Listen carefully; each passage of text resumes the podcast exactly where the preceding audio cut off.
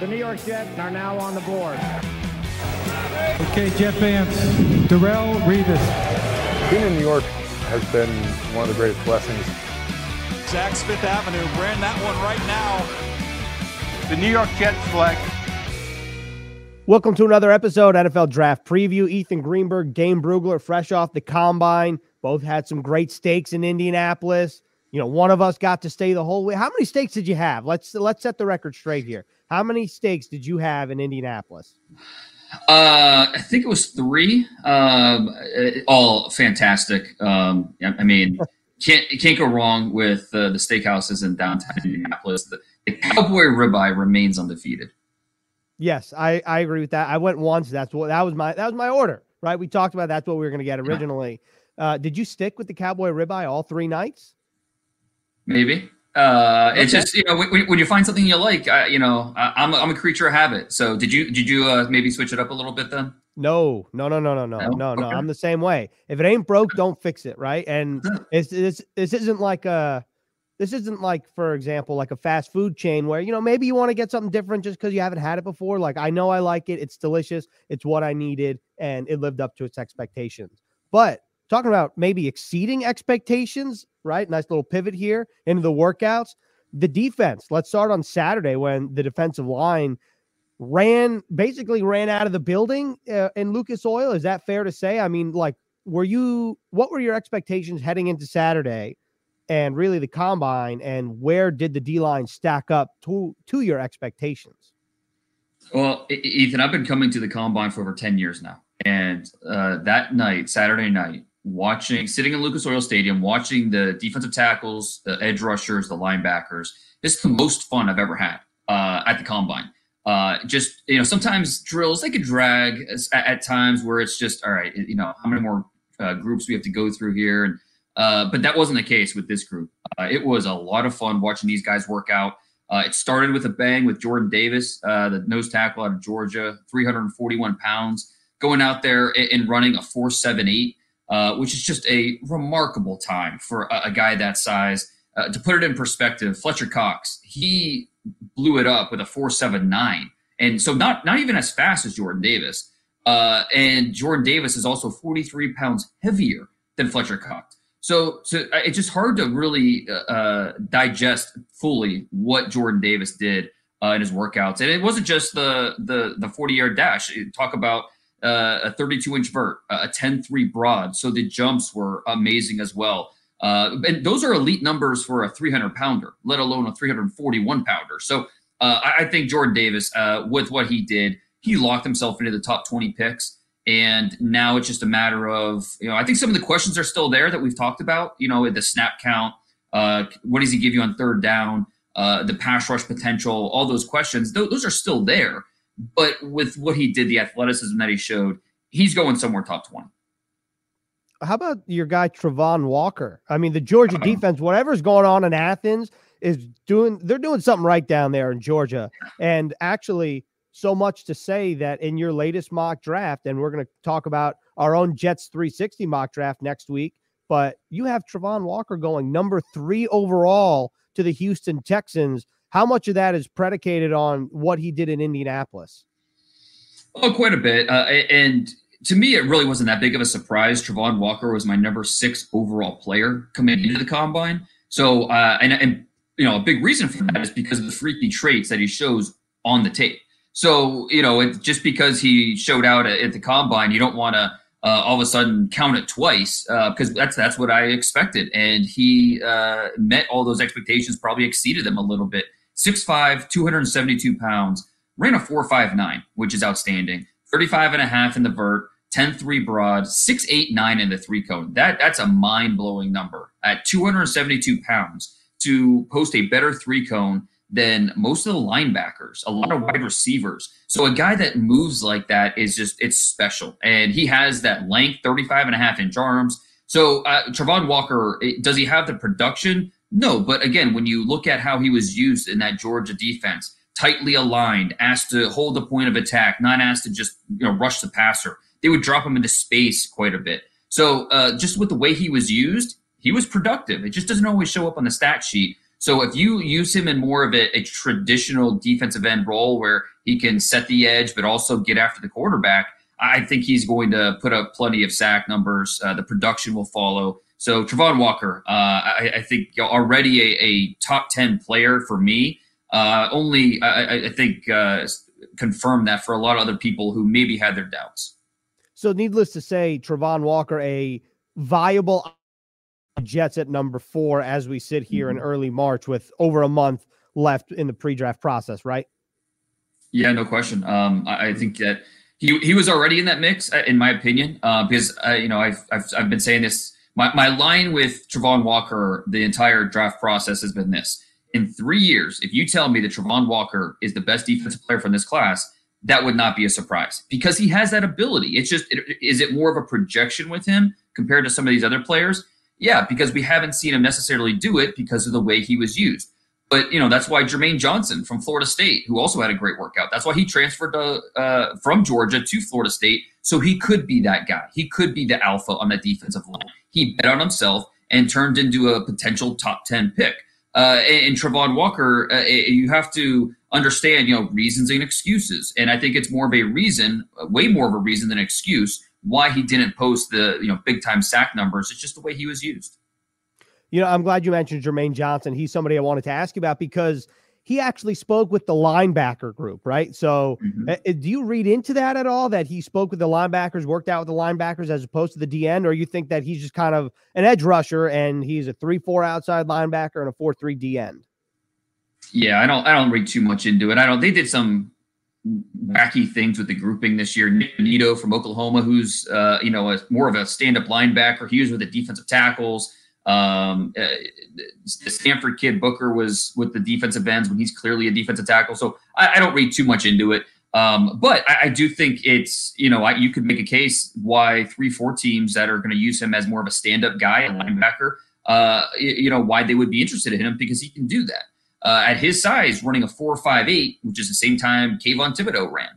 Uh, so he, I think Jermaine Johnson helped himself. He ran, ran really well. Uh, the, no one uh, has had the type of calendar year like uh, Jermaine Johnson. Like I mentioned before, transferring to Florida State, leading the ACC in tackles for loss and sacks, going to the Senior Bowl as the top defensive senior there, and just dominating. Uh, you're just confirming what we already knew and then going to the combine, checking that box, uh, and, leaving Indianapolis as probably uh, you know a, a, favorite to be you know somewhere in the top ten picks. Uh, you know who knows if he'll even be on the board when the Jets come on the clock at, at number ten. So uh, Jermaine Johnson, I thought has had uh, a tremendous year, a tremendous draft process. And a, a guy that it doesn't matter what scheme you run, uh, he's going to fit. And you know, like I've mentioned before with him, my, my favorite part about uh, what he does is if I clipped my five favorite plays from Jermaine Johnson this year, maybe three of them are versus the run because he is an outstanding run defender, but he also has uh, the explosiveness that you want as a pass rusher. You know, I'm glad you mentioned Kayvon Thibodeaux because they, obviously heading into the week, you had said that this was going to be a big week for him, the interview process, a lot of the stuff off the field. But so he runs, he bench presses 27 reps, both pretty, uh, 27 reps is impressive and then he doesn't do any of the workouts. And you know, I think it was Peter King wrote an article, and he somebody that he spoke to said like Thibodeaux said, you know, it was just kind of a long day. That's why he didn't work out. What does what's your take on that? Because I imagine that if you're an evaluator and that's the reasoning for not participating on the field, you're like, okay, like what's going on here? Especially mixed in the drink that has already been brewed together with all the off-field stuff, with the brand vision that I think a lot of people think Kayvon Thibodeaux has? It, it, it was a choice, um, and I think it's really a missed opportunity for him. Uh, you know, look at a guy like Travon Walker who goes out there and does every single drill.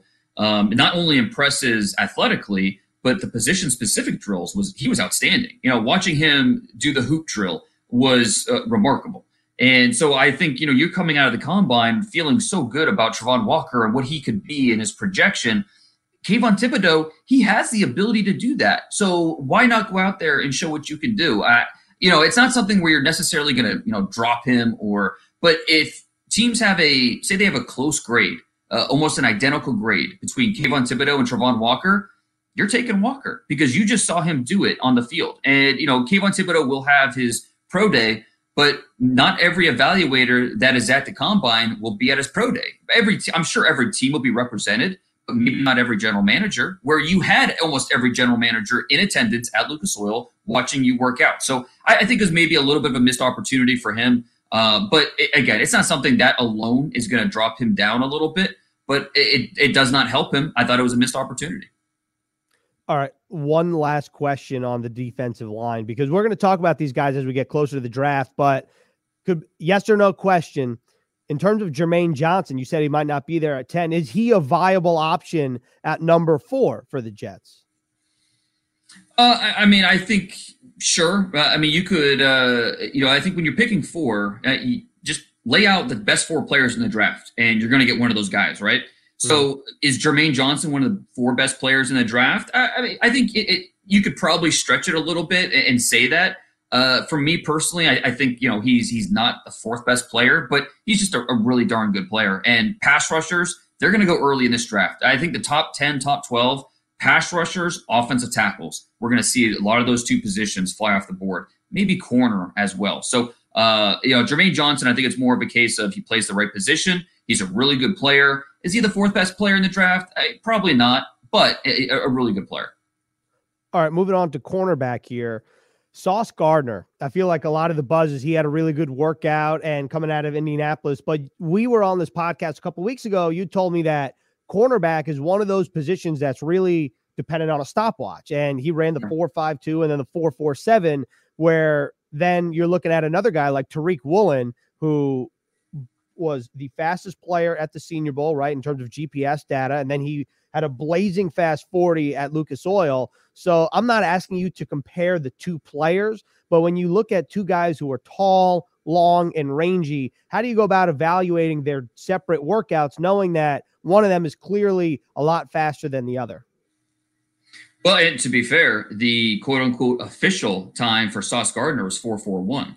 So, you know, a lot different than the unofficial times that popped up on NFL Network. So, for Sauce Gardner to go out there with his 33 and a half inch arms, uh, his tall stature, to go out there and run a 441, pretty, pretty impressive. And I, I think that's, you know, it's going to be hard to see Sauce Gardner fall out of the top 10 picks uh, because of that. Uh, not to mention his great film and his just his career resume that he put together. Um, and I think with Tariq Woolen, uh, you know, he there. It, it's hard for guys when you are billed as this track star, as this speed demon. It, it can it can be tough at times for you to go out there and consistently live up to that. But you know what? You mentioned the Senior Bowl, twenty-two point four five miles per hour. Uh, that's what they clocked him at, the fastest ever in the five years that they've been tracking that at the Senior Bowl. Goes to the to the combine and rips off a 4.26 40 yard dash. So for Tariq Woolen, still raw, still growing in a lot of areas of the position. But when you have a guy that's over 200 pounds, 6'3, has length, and has that type of speed, you're going to bet on that. that that's, a, that's the guy that's going to go somewhere on day two, second or third round, and you're going to look to develop him at the cornerback position. Uh, but I do think with Sauce Gardner coming in with the length that he has, the speed, uh, I think he locked himself into cornerback one for a lot of teams in this draft. Who are other players on defense, regardless of position, that – if you were if you were at a local establishment, let's just say you were out to lunch, you're grabbing a sandwich, someone's like, "Hey, Dane, who who are some of the guys that you think you know really won the week on defense? Not the guys that we talked about. Who else is in that conversation?" Well, I, think you know Jordan Davis and what he did uh, just it kind of sucked all the air out of the room, and so there wasn't much room for everybody else. But Travis Jones, uh, if Jordan Davis was did not say he didn't work out in Indy, we'd be talking a lot more about Travis Jones, the nose tackle from UConn. Uh, we talked about him at the Senior Bowl, how he dominated. He showed up, overpowered everyone, showed quickness. Nobody could block him all week. He goes to the combine, and I, I thought he uh, only helped himself further. For a guy that's 325 pounds, running a 4.92 is remarkable. Uh, the, the, jumps were solid 28 and a half vert, 9.2 broad, and then 7.33 in, in, in the three cone. Uh, just a just an outstanding number for uh, comparison purposes. The league average for a defensive tackle is 7.40, and he ran a 7.33 at 325 pounds. So I thought after the Senior Bowl, Travis Jones had put himself into that top 50 conversation. Would not be surprised at all if he goes in the first round now. Uh, that's that's actually where I put him in my updated mock draft. Uh, so Travis Jones, a big winner. Um, you know, we need to talk about some of these linebackers. I thought Christian Harris from Alabama ran really well, 4.44 in the 40 yard dash, 11 foot in the broad. Uh, just outstanding numbers from him. Not too surprising considering he was a high school corner who goes to Alabama and transitions to linebacker. Uh, Chad Muma from Wyoming, uh, a, a, guy who has just you know checked every box along, throughout the process. 4.63 the 40 yard dash, 40 inch vert. He also led all linebackers with 27 reps on the bench press. So uh, several of these uh, linebackers did well. And then, uh, you know, we have to mention some of the DBs. Khalif Barnes, or excuse me, Kalon Barnes. Uh, he was my pick at the beginning of the week for the fastest 40 yard dash. When you look at his track background, winning state titles as a junior and senior in uh, high school in the state of Texas, uh, for him to go out there run a 4.23, come very, very close to beating John Ross's 4.22 record for the official 40 yard dash times in combine history uh, he, he came close, and you know that speed shows up on tape. So I think that's going to be something that helps him uh, throughout the process. And then at safety, uh, two guys I, I, I, really have to mention here: Lewis Cine, you know, just another Georgia uh, defender, 6'2", 199 pounds. His ability to drive on the football, uh, you know, is something that really stands out with him on film. I don't think anybody expected a 4.37 and 48 dash. That ranked top 10 among all defensive backs, better than a lot of corners uh, 36 and a half inch vert. And then he had the best broad jump among all defensive players, 11 foot, one inch. Uh, he's been a top 50 guy for me dating back to the summer. And I think he's lived up to it in every single way. Uh, he's he's going to be a guy that's talked about maybe at the back half uh, of round one. And if he's still there in early day two, probably a guy the Jets will be looking at. And then one other player, small school guy. If you're a small schooler coming from an FCS level, there's a little extra that you need to show at the combine whether that's fair or not, it's the truth. And for Zion McCollum from Sam Houston State to go out there at 6'2, uh, 200 pounds, he runs a 4.33 in the 40 yard dash. He jumped 11 feet in the broad, 39 and a half in the vert. The most impressive numbers that he put up short shuttle 394 eh, it just any, anything if you come close to four even it's remarkable he got under four 394 and then in the in the three cone, anything under seven seconds in the three cone is an above average time. He got six four eight. So the fastest three cone, the fastest short shuttle at this year's combine. A good week at the Senior Bowl, now an exceptional week at the combine. Uh, we're going to start talking more about Zion McCollum throughout the process and where he might fit in this draft.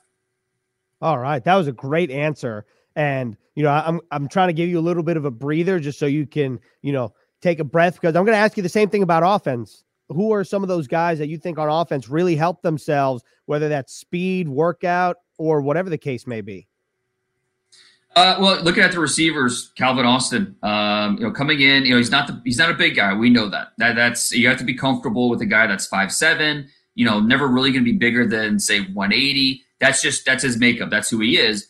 But if you know, not every offense is going to have a role like that for someone that size. But there's a role for uh, somebody with, with, his speed. You know, to come in and run a four-three-two, uh, explosive in the jumps, 39 vert, uh, it was over 11 feet in the broad, and then uh, three cone. You know, I just mentioned how anything under seven seconds is is an above average time. He was six six five in the three cone. So Calvin Austin the third out of Memphis, uh, track background, so it was expected that he would run well. Uh, but I, I thought he even exceeded those expectations with the way he showed up. Uh, I think he's a he's a player that we're going to be talking about uh, possibly on day two.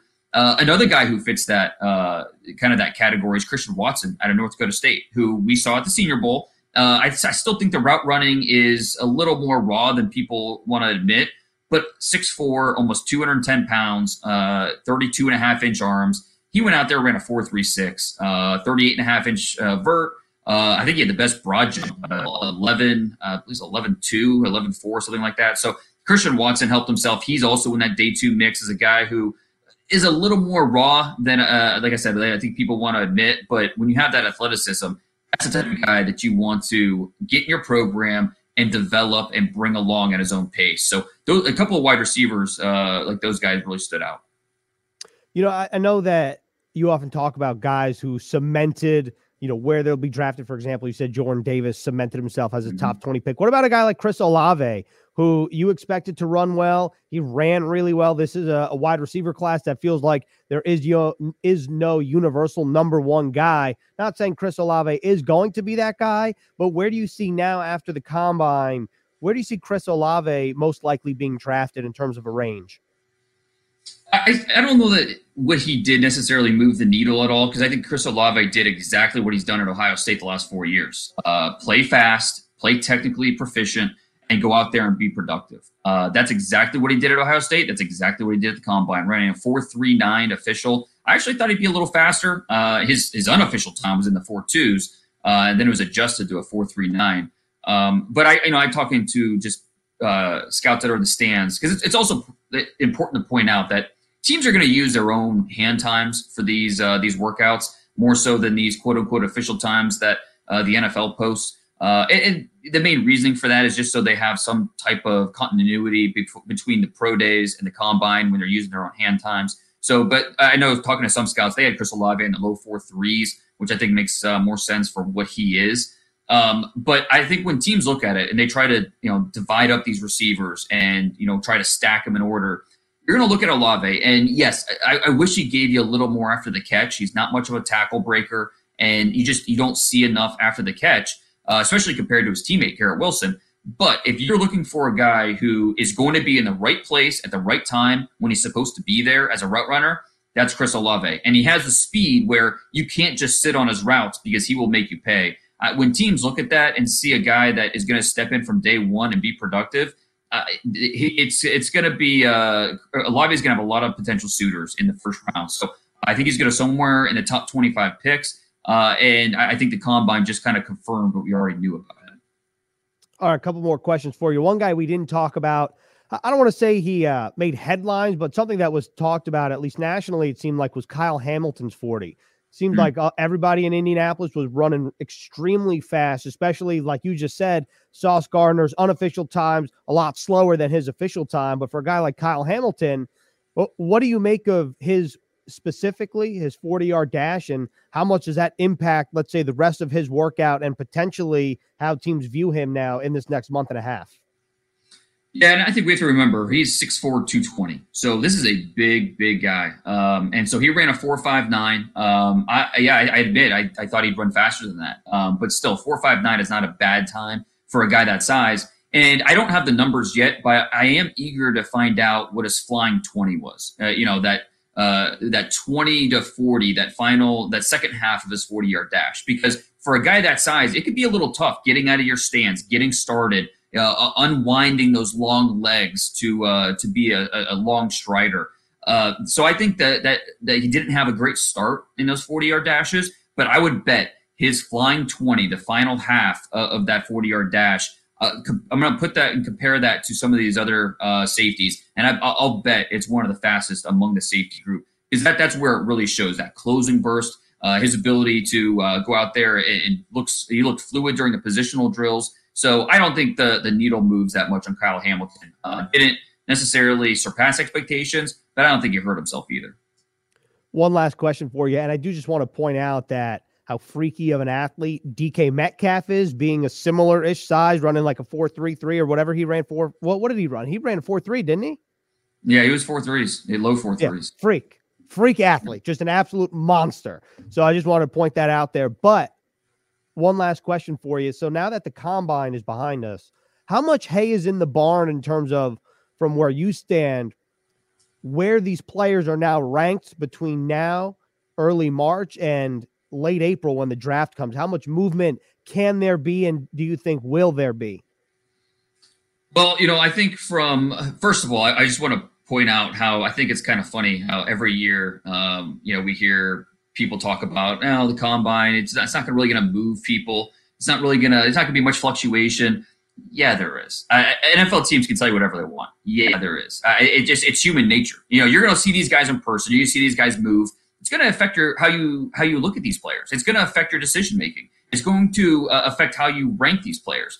Um, so there will be fluctuation out of the combine between now and the rest of the, the, the process. The biggest thing, at least from my perspective, is understanding the medical part. Uh, because there's several players that are coming off, you know, Derek Stingley, for example, coming back from his foot injury. He expects to be a full participant at LSU's pro day in early April. Uh, Drake London, the wide receiver from USC, coming off his injury, he's expected to be a uh, full participant at his pro day in early April. So uh, I think the biggest thing now that we're out of the combine is understanding medically where some of these guys are, and should that uh, is that a red flag? Is that something that should affect where they where they're drafted? Uh, just getting a, a, better picture for uh, the, the, medical situations for a lot of these guys. That's the biggest thing for me. But the pro days are, are still going to be important, especially for the players that decided not to run. Uh, a guy like Nakobe Dean from Georgia who opted not to run, wait till his pro day. Uh, several several guys did that.